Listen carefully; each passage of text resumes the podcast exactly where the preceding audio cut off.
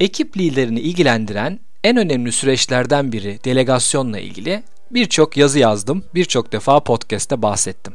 Bu defa sürecin içinde önemli yer tutan ve sık sık iki tarafı da karmaşık duygulara götüren otonomi yani özgür olma, özgürlük konusunda bir sınıflandırma yaparak netleştirmeye katkı vermek istiyorum. Delegasyon sürecini 7 adımda özetlemem gerekirse 1. Delege edilecek işe karar vermek 2. Delege edilecek doğru kişiyi seçmek 3. Delege edilecek iş için süreci paylaşmak 4. Delege edilecek işin yapılması için kaynakları ve bilgileri paylaşmak 5 otonomi seviyesini netleştirmek. 6. Delege ettiğiniz kişinin işi yapması için ona alan bırakmak ve son olarak gerektiğinde geri bildirim ve kısa dokunuşlar yapmak.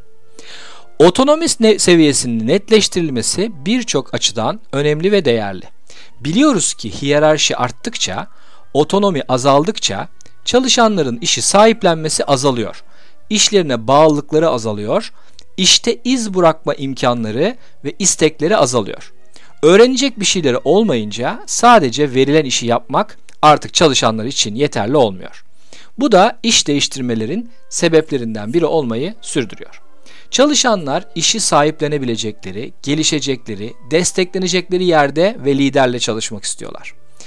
Gelin 5 otonomi seviyesine örnek delegasyon cümleleriyle bakarak bu konuyu netleştirelim. Birinci seviye. Lider söyler, çalışan yapar. İlk seviyede tam talimatla verilen delegasyon görevleri var. Bazen gerekse de bu tercih edilmeyen bir yol olmalı. Sahiplenme yok. Örneğin şöyle bir cümle kuruyor lider. Senden yapmanı istediğim şey şu. Lütfen talimatlarımın dışına çıkma. Yapılacak işle ilgili ben zaten araştırma yaptım ve senden isteyeceğim işi netleştirdim. Neredeyse hiç sahiplenme yok, bir yerden bir talimat var ve bir yerden talimatın uygulanması var. İkinci aşama karar için veri gerektiğinde.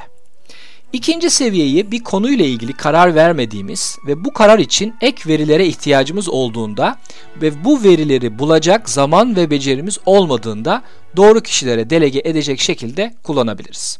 Mesela bunda da şöyle diyebilir lider. Senden yapmanı istediğim şey şu. Senden konuyu araştırmanı ve bulduklarını bana geri raporlamanı istiyorum. Ardından birlikte tartışacağız ve bir karara varıp senden devamında ne isteyeceğimi belirteceğim.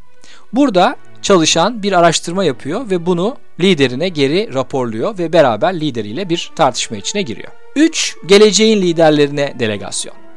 Üçüncü seviyede artık çalışandan süreçle ilgili bir araştırma yapmasını çözümü sahiplenmesini ve bir çözüm önerisiyle gelmesini istiyorsunuz. Böylece işin yapılması ile ilgili emek harcayacak çalışan sonuçtan da daha fazla sorumlu hissedecektir. Yine karar gücünü ekip lideri elinde tutar fakat önceki seviyelere göre daha yüksek otonomi olduğunu görüyoruz. Burada da lider şöyle bir cümle kurabilir. Senden yapmanı istediğim şey şu. Lütfen konuyu araştır, çözüm seçeneklerini ortaya çıkar ve kendi çözüm önerinle birlikte bana bildir. Her bir seçeneğin avantaj ve dezavantajlarını ve senin önerini görmek istiyorum. Seninle aynı fikirde olursam işi gerçekleştirme adımına ilerleyip işi yapabilirsin. Dördüncü seviyede sorumluluk alabilen liderlere delegasyon. Bu seviyede artık süreçle ilgili araştırma, olası çözümler bulma ve karar vermeyi çalışanınıza bırakıyorsunuz. Bu seviyede olan çalışanın kendi ekibi de olduğu düşünülebilir. Lider olarak süreç ilerlerken size bir raporlama istiyorsunuz ve kısa geri bildirimlerle sürece destek oluyorsunuz. Artık otonom bir çalışanla karşı karşıyayız. Şunu söyleyerek bu seviyeyi yaşatabilirsiniz. Senden yapmanı istediğim şey şu. Yapılacak şu işle ilgili verebileceğin en iyi kararı ver ve uygulamaya geç. Sana güveniyorum. Süreç içinde şu noktada bana bir durum raporu vermeni rica ederim. Ve 5. seviye tam otonomi seviyesi. Artık lider olarak bir işi çalışanınıza delege etmek ve arkanıza bakmadan sizin ve şirketiniz için daha çok katkı sağlayacak konulara odaklanmak istiyorsunuz. Bravo. Bu seviyeye gelebildinizse siz de ekip liderliği açısından ilerlemişsiniz demektir. Bu tam özgürlük içeren delegasyonu şu şekilde yapabilirsiniz. Senden yapmanı istediğim şey şu. Sana göre en doğru kararı ver ve uygulamaya geçip ilerle.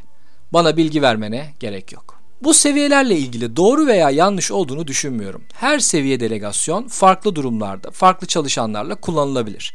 Fakat şunu ifade etmek istiyorum. İlk iki seviyedeki delegasyon çok sık ve çalışanın zamanının çoğunu kaplıyorsa bu çalışandan bağlılık ve sahiplenme beklememiz doğru olmaz. Her seviyede delegasyonu deneyip çalışanla uyumlu ve anlayışlı bir iletişimle bir sonraki seviyeye geçmek doğru yol olabilir. Ve son olarak çalışanla bu 5 seviyeyi paylaşmakta iyi fikir olabilir bence. Sizce? Delegasyonun hem delege eden hem işe alan açısından çok önemli faydaları var. Bu faydaların en yükseğe çıkması dileğiyle.